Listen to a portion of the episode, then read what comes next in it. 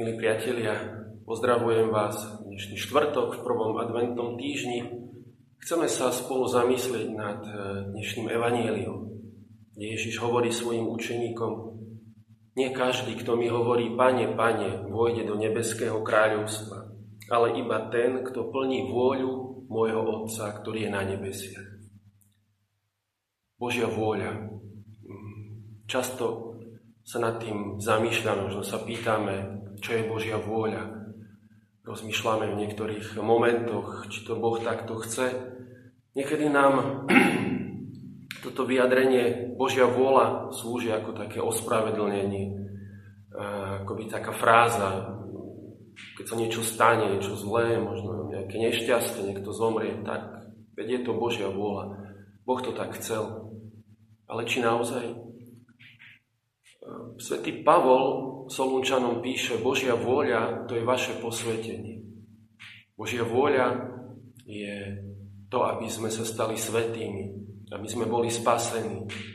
Znamená, aby sme poznali Ježíša, pripodobnili sa mu a skrze Neho e, prišli k plnosti života, k plnosti lásky. Boh chce spasiť každého človeka. Najskôr je to tá práca na mojej spáse, ale možno potom je to aj to, že chceme možno iných ľudí privádzať bližšie k Bohu, bližšie k Ježišovi. Možno um, sa to počúvaš, možno sa nad tým zamýšľaš, možno je to tiež Božia vôľa pre niekoho z vás, aby povedal Bohu áno, možno sa stal misionárom, aby sa rozhodol e, mu zasvetiť nejakú časť svojho života, aby, aby obetoval to práve na ohlasovanie Evanielia, na službu iným. Keď premýšľam nad e, týmto termínom Božia vôľa, nedá mi nespomenúť nášho svetca, svetov Gerarda, je tu za mnou na obráze, ako máme e, naše portréty našich svetých. Svetý Gerard, keď e, sa vracia do Mater Domini po tom, ako urobil takú zbierku po okolitých obciach, tak prichádza 30. augusta 1755 veľmi zoslabnutý, bledý, až tak, že sa predstavený zľakne a posiela ho rýchlo do svojej izby ľahnúci. Ale on mu na to hovorí len odvahu, Páter, je to Božia vôľa. Božiu vôľu musíme plniť s radosťou. A poprosí ho, aby na dvere jeho izby pripevnil cedulku, kde je napísané Tu sa koná Božia vôľa tak ako on chce a ako dlho chce on. Gerard e, s podlomeným zdravím v lete pomáhal na stavbe kláštora v Mater Domini, riadil práce, e, ukaz, riadil robotníkov, lenže financie sa rýchlo vyčerpali a tých ľudí bolo z niečoho treba platiť, tak dostáva úlohu s ďalším spolubratom obísť okolité obce, dediny, a urobiť takú zbierku na stavbu, na financovanie. Gerard to robí a počas toho v auguste, ako, ako, ako koná tú zbierku, tak sa zhorší jeho stav, začne vykašľavať krv. A jeho podlomené zdravie sa ešte viacej akoby nalomí. Ale Gerard vyhľadá lekára, hľadá pomoc, aj takú normálnu ľudskú lekár jeden ho ubezpečí, že to nie je z plúc to vykašľávanie, len z krvi. E, keď sa to znovu začne pohoršiť, tak ide k inému, väčšiemu odborníkovi na tej ceste. Píše predstavenému, čo má robiť. A tak sa potom na konci augusta vrácia do kláštora a ten jeho stav je veľmi zlý. Gerard trpí bolestiami, aj takými duchovnými, ale tými telesnými.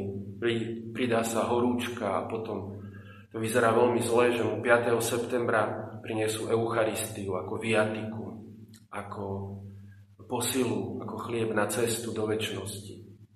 Na ďalší deň sa pridá úplavica, jeho stav sa tak zhoršuje, že dostane pomazanie chorých a spolubratia očakávajú smrť. A na, príde náhly zvrat. Aký? Gerard dostane list od svojho spovedníka Pátra Fiokyho, ktorý mu prikáže, že má prestať kašľať krv, že sa má uzdraviť. Prichádza zázračná zmena. Ustúpi horúčka, uplavica, Gerard prestane kašľať krv.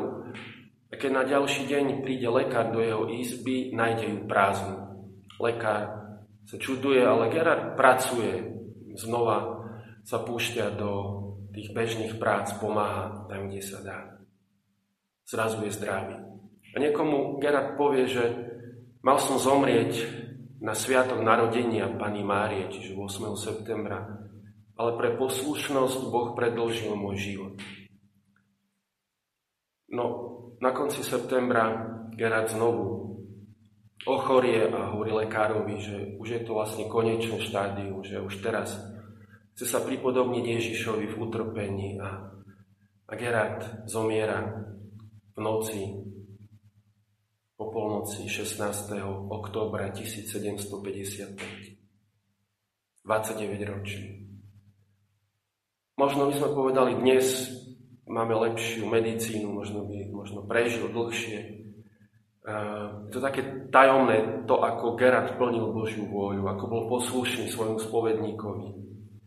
Ako, ako si v jeho živote to Božie malo navrh nad tým ľudským. Tá poslušnosť Bohu, ktorá zahrňa aj poslušnosť autoritám, poslušnosť spovedníkovi predstavené. Myslím, je to pre nás ten rozmer ako kresťanov poslušnosti Božej vôli. Ježiš v Evaníliu spomína, že je to vlastne postaviť dom na skale, keď človek počúva Božie slovo a ho uskutočňuje. Tak je to aj pre nás, e, milí priatelia, tá snaha počúvať Božie slovo, uskutočňovať ho. Ale počúvať aj to, čo nám hovorí církev, magistérium, učenie církvy, pápež, biskupy, a konec koncov, myslím, aj, aj svetské autority sú pre nás dôležité, aby sme urobili to, čo treba. Také reholné pravidlo, ktorým sa riadil aj svätý Gerard, že, že predstavený sa môže miliť, keď nám niečo káže, ale ten, kto počúva predstaveného, sa miliť nemôže. Vidíme, ako to uskutočnil náš svetec Gerard, ktorý bol poslušný a Boh pre jeho poslušnosť mu predložil život na zemi. Ehm, možno aj v tejto dobe môžeme tak niekedy použiť to, že možno je to Božia vôľa, že toľko ľudí umiera. Ale my vieme, že už Boh nám dal aj tie prirodzené prostriedky, medicínu, lieky. Treba ich využívať. Treba využiť to, čo nám Boh dáva, aby sme si chránili život, rozvíjali ho, aby sme mohli konať to, čo od nás chce. Naše posvetenie, ale aj posvetenie našich blízkych. Prajem vám pekný štvrtok. Nech sa nám darí, aj podľa príkladu svetov Gerarda, naplňať na život.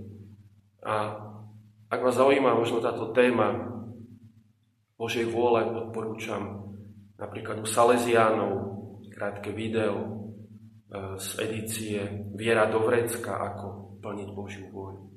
Prajem vám krásny deň.